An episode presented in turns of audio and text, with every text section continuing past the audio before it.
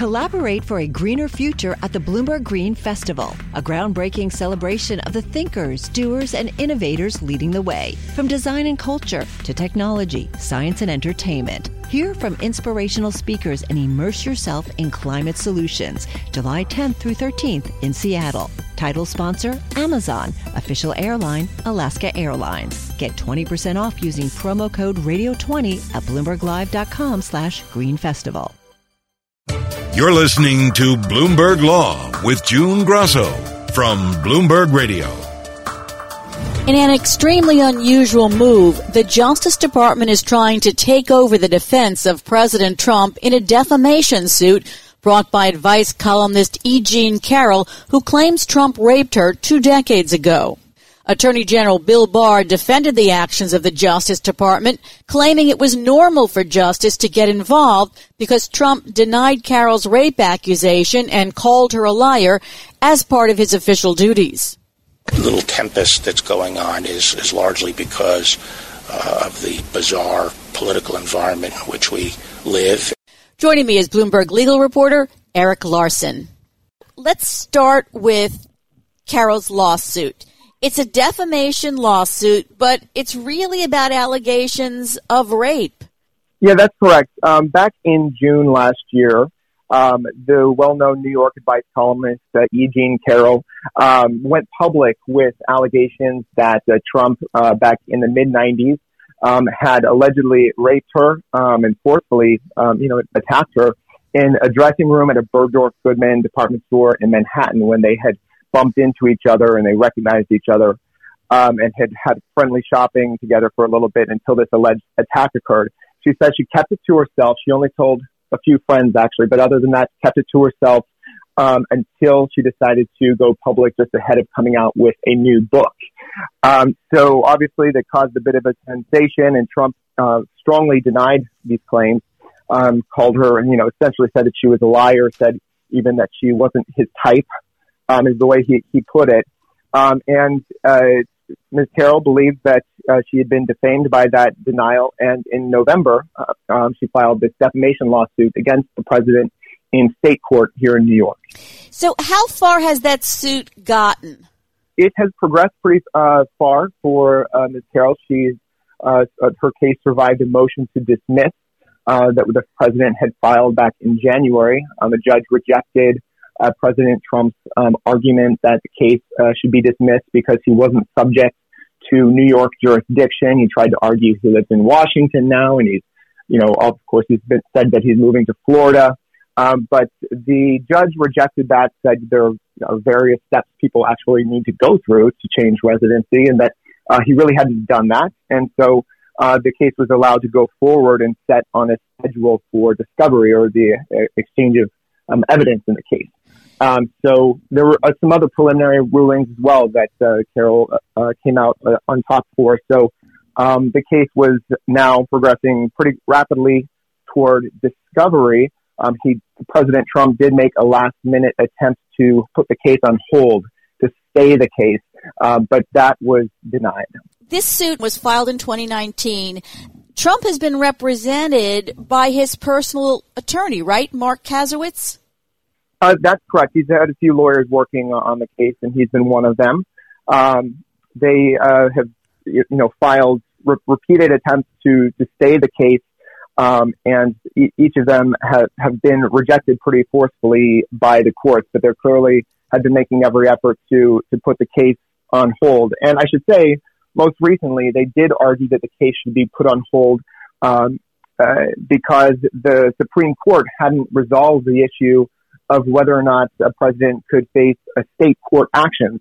And that, of course, was the, the big landmark case uh, recently involving the Manhattan District Attorney Cy Vance and whether or not he could uh, subpoena the president's tax records and financial documents as part of an, an investigation. Um, and of course, uh, the Supreme Court ruled um, that the president did not have the broad immunity from state court actions that he argued he did in that Vance case. And so, um, as a result, uh, Ms. Carroll's lawyer said uh, hey, there's no reason to keep this case um, on, on hold. Uh, clearly, the Supreme Court has ruled that uh, the sitting president is not immune from state court actions like the one in this court. and uh, that case was again it was allowed to proceed toward discovery. So now, what has the Justice Department done to intervene here?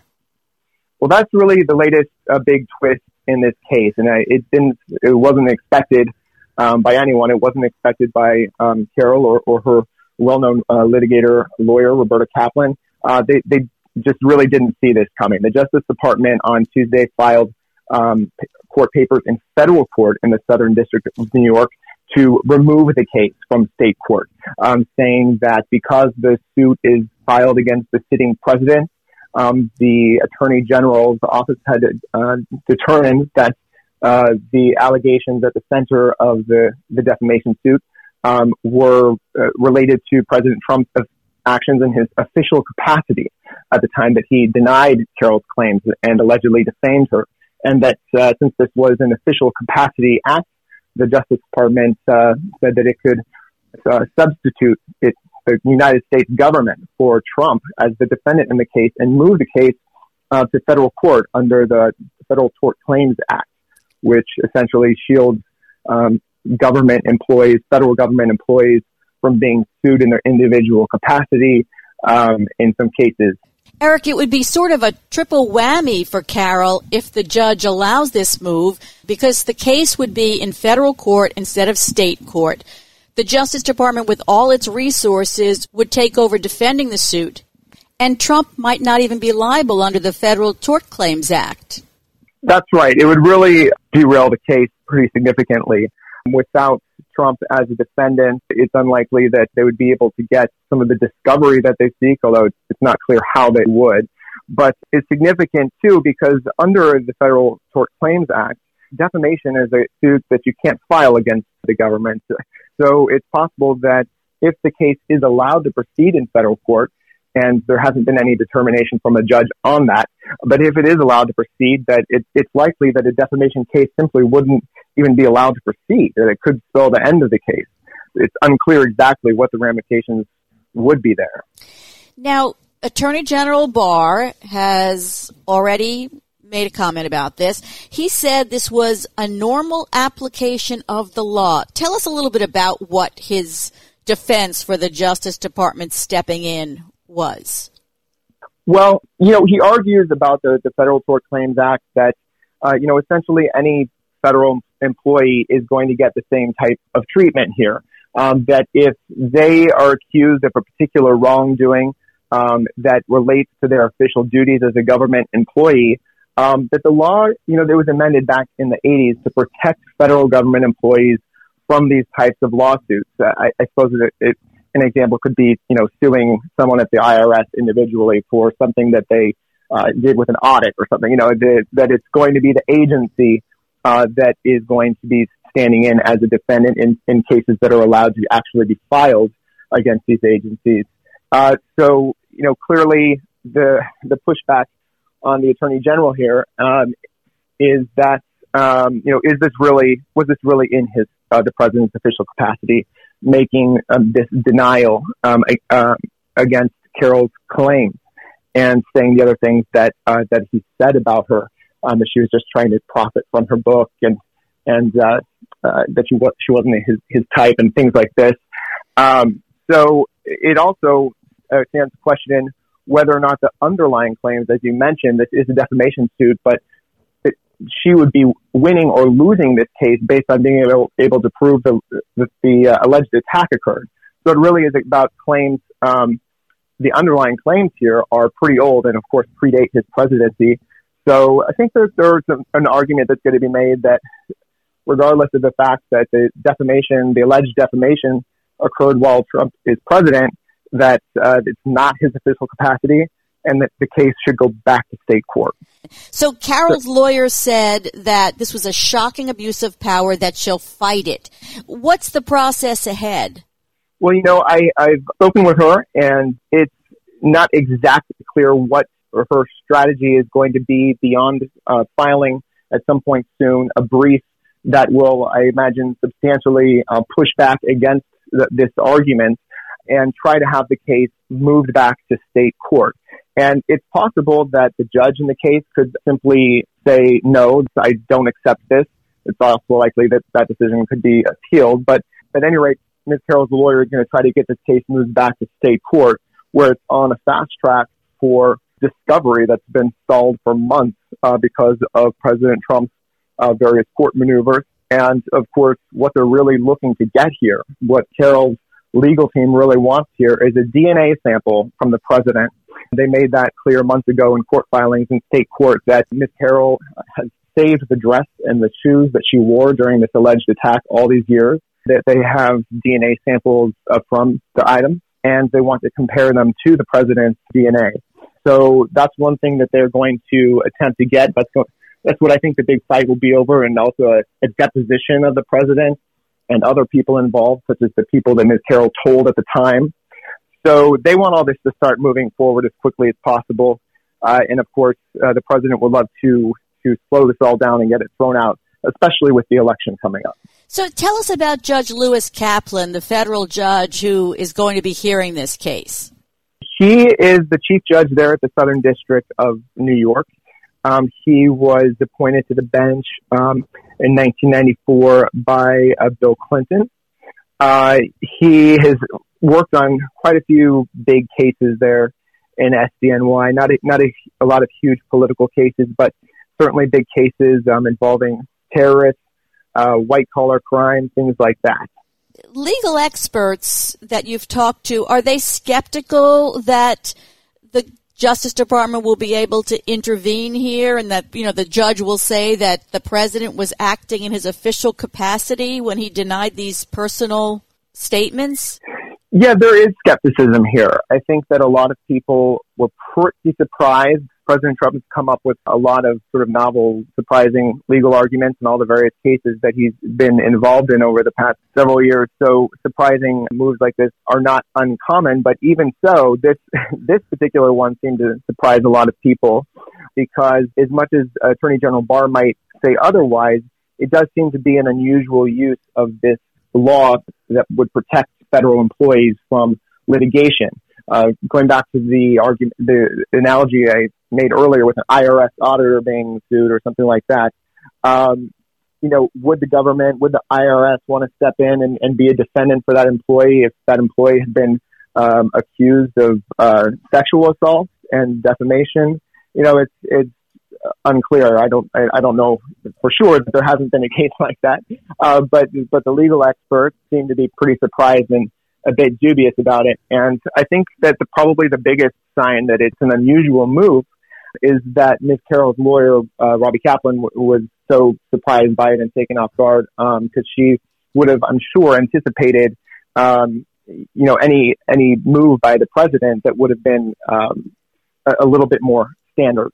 And also, if this is the case, then why didn't the Justice Department step in way back when the suit was filed? Why was his personal attorney defending it all this time? It doesn't really make much sense. Well, that's a very good point. Um, I I don't know what to say on that. Well, I don't want to put you would... in the position of defending the suit. I just wanted to point out that it's it just seems odd. The timing seems odd. Yes, the, the timing is surprising, and and of course, Carroll's lawyer points out that the timing is a little too convenient. That it's clearly, um, she argues, a delay tactic, a desperate delay tactic to avoid this discovery that they're seeking now that the motion to dismiss has been denied. Um, you know, clearly there are a lot of things on the president's uh, mind right now that he has to deal with, and I'm sure that he doesn't want to deal with this case. But the fact is, is um, the discovery is is sounds like it's a pretty simple thing um, to to get done. Um, they're not asking for a long deposition. Um, the uh, DNA uh, test is, is just with a swab that takes you know a few seconds. Um, probably not nearly as intrusive as a coronavirus test. Uh, so uh, it it really is going to be difficult for um, President Trump to argue that this case uh, is too troublesome for him um, if he tries to make that, that argument again. But uh, it, the, the timing does seem to suggest a very last ditch effort. So, Eric, it seems like with this delay now, where it's going to be decided in federal court and then perhaps go back to state court. It seems like neither the deposition nor the DNA sample will happen before the November election, no matter what the judge rules. I think you're right. I think that this move has effectively uh, delayed this case, uh, no matter what, pretty significantly. Um, I, I know that when the case was proceeding in state court, uh, that the schedules that they were sort of looking at and proposing for the depositions and, and, and the DNA samples and things like that were pretty, uh, it, were pretty far off um, a while ago when they were first um, envisioned. So I guess the only way that it could, it could proceed more quickly is if uh, the judge very quickly throws this out of federal court and if um, an appeal, any kind of appeal goes quickly and then perhaps the judge in state court might say, look, this is a delay tactic. I'm not impressed. I'm putting you on an expedited discovery schedule here, but I, I don't know that any of that is very likely. Courts are usually pretty, um, you know, conservative in, in, in things like this. But it might get thrown out quickly, but that doesn't mean an appeal is going to happen quickly and that discovery is going to be ordered quickly because, of course, judges and courts are not going to want to look like they're trying to um, hurt Trump uh, and his reelection with any kind of timing here. One thing we have not mentioned is that taxpayers would be on the hook for any damages if the Justice Department represents Trump under the Federal Tort Claims Act. Explain explain that.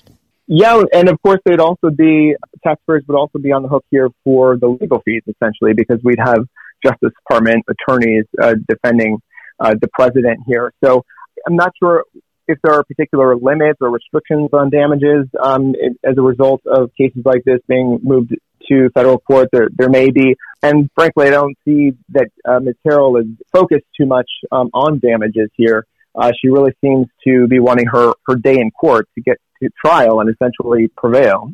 Thanks, Eric. That's Bloomberg legal reporter Eric Larson. The countdown has begun. This May, a thousand global leaders will gather in Doha for the Qatar Economic Forum powered by Bloomberg, held in conjunction with our official partners, the Qatar Ministry of Commerce and Industry and Media City Qatar, and premier sponsor QNB. Join heads of state, influential ministers, and leading CEOs to make new connections and gain unique insights. Learn more at QatarEconomicForum.com. Previously on In the Dark. John Johnson, all I want is a conviction. And he said, I'm going to Plano, Texas and get him. He showed me Curtis Flowers' picture. Do you remember like telling them like that Curtis wore Filas? No, I, I did not say that. I don't know anything about no shoes, no murder, no nothing. So, are you confident that you have the right person, that Curtis Flowers is guilty? That I will answer, definitely. Curtis Flowers was tried six times for the same crime a quadruple murder in Mississippi in 1996. Flowers, a black man, maintained his innocence for 22 years as mostly white juries hung twice and convicted him four times, but those convictions were reversed on appeal. The latest reversal from the Supreme Court in 2019. And last week, the prosecutor decided not to try Flowers for an unprecedented seventh time. Joining me is Jordan Rubin, Bloomberg Law editor. Jordan, what stood out in Flowers' six trials? Well, the main thing that was pointed out in the Supreme Court's eventual decision in Curtis Flowers' favor is that there was a pattern by the local district attorney, Doug Evans, of trying to keep prospective black jurors off of the jury. So that was a pattern that had emerged over the years in all of those trials. So after two decades, the prosecutor decided to drop the charges against Flowers. Was it because of the Supreme Court decision? I think it certainly was. And now it's important to note that after the Supreme Court's decision last year, the case was remanded back to that same district attorney, Doug Evans, and the prospect of a seventh trial loomed even then because all the Supreme Court's decision did was really put the indictment back live as it were, and with Curtis Flowers facing another potential trial. But what happened was uh, Doug Evans actually recused from the case, and then it went to the new state attorney general, Lynn Fitch, whose office undertook an independent review of the case, after which Fitch's office decided to move to dismiss the indictment, and that was that.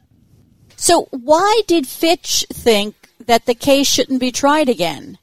Well, one of the things that the Attorney General pointed out in the motion was that at least at this point in time, uh, there's no what they refer to as any key prosecution witness that incriminates Flowers who's alive and available and hasn't had multiple conflicting statements in the record. So it wasn't so much a direct exoneration of Flowers, who I should point out has maintained his innocence throughout this process, but in some respects it was put more in terms of we just don't have enough evidence to go forward. Although the Attorney General's motion concluded by using the phrase, quote, in the interest of justice, end quote, that's why they weren't seeking an unprecedented seventh trial of Mr. Flowers, as they put it.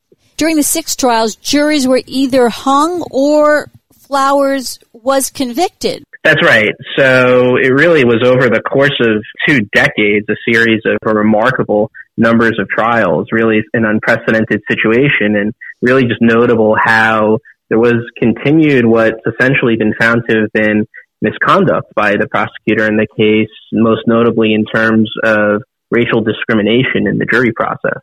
Jordan, explain that concept of racial discrimination in choosing jurors.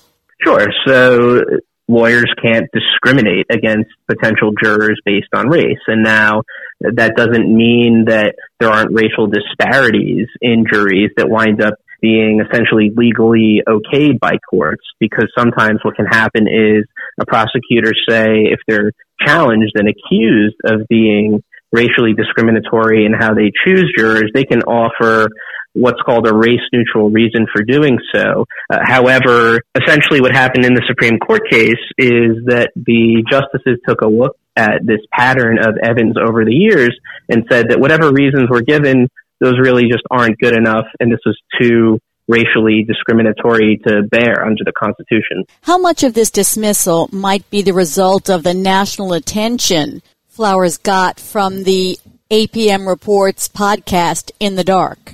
Oh, I think that that was huge, and it's really a testament to the investigatory journalism uh, in that APM Reports podcast because that's really what put the case on the map. Of course, you know, you never know what'll happen in a counterfactual scenario, but I'm pretty confident in saying that that's a big reason for why Flowers is not on death row. So finally, did that podcast attempt to exonerate Flowers?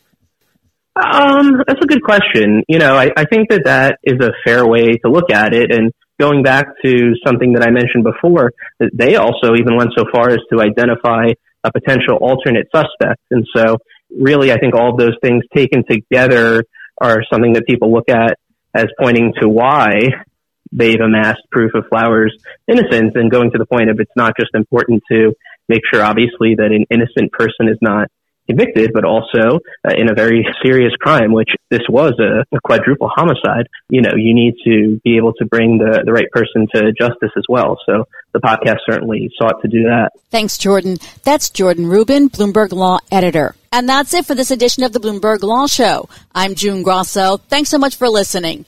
And remember to tune to the Bloomberg Law Show every weeknight at 10 p.m. Eastern, right here on Bloomberg Radio. Collaborate for a greener future at the Bloomberg Green Festival, a groundbreaking celebration of the thinkers, doers, and innovators leading the way. From design and culture to technology, science, and entertainment. Hear from inspirational speakers and immerse yourself in climate solutions. July 10th through 13th in Seattle. Title sponsor Amazon. Official airline Alaska Airlines. Get 20% off using promo code Radio20 at BloombergLive.com slash Green Festival.